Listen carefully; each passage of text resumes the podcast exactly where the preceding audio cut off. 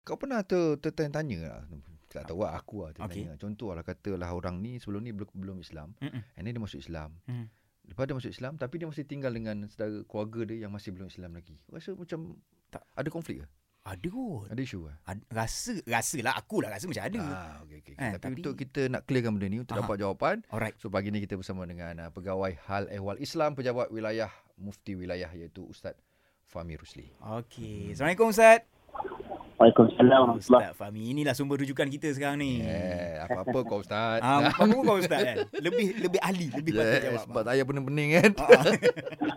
Ustaz, macam mana Ustaz kalau orang yang dah masuk Islam mm dia masih lagi tinggal dengan family dia yang masih belum Islam Dia ada ada isu ke Ustaz? Mm-mm. Pertama kita kena tahu yang mana apabila seseorang masuk Islam itu bukan makna dalam masa yang sama dia memutuskan nasab keturunan dia.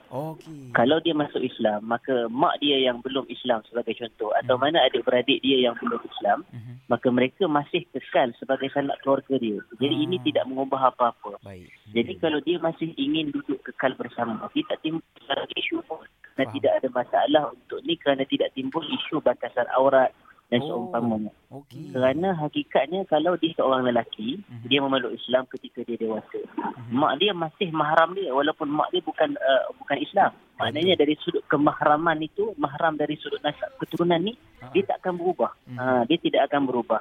Jadi oleh kerana itu kesimpulan mudah, seseorang yang memeluk agama Islam daripada dan duduk bersama dengan keluarga uh, yang bukan Islam, tidak ada timbul isu kemahraman dalam isu berkhaluat, isu bersentuhan Ah. kulit Oh. dan tidak timbul uh, isu semuanya Okey. kerana mereka itu adalah mahram dia dari sudut keturunan dan tidak mengubah apa-apa pun dia memeluk agama Islam Mhm. melainkan dia sahaja yang berubah agama dia tetapi dari Ya. sudut nasab keturunan masih kekal sama Ya. Allah So jelas. So clear Wallahu a'lam. ha, So clear, faham Terima kasih banyak Ustaz Terima kasih banyak Ustaz. Jelas. Ah. Sama-sama. Okay. Assalamualaikum Assalamualaikum Jadi kita jangan suka-suka nak Nak menghukum.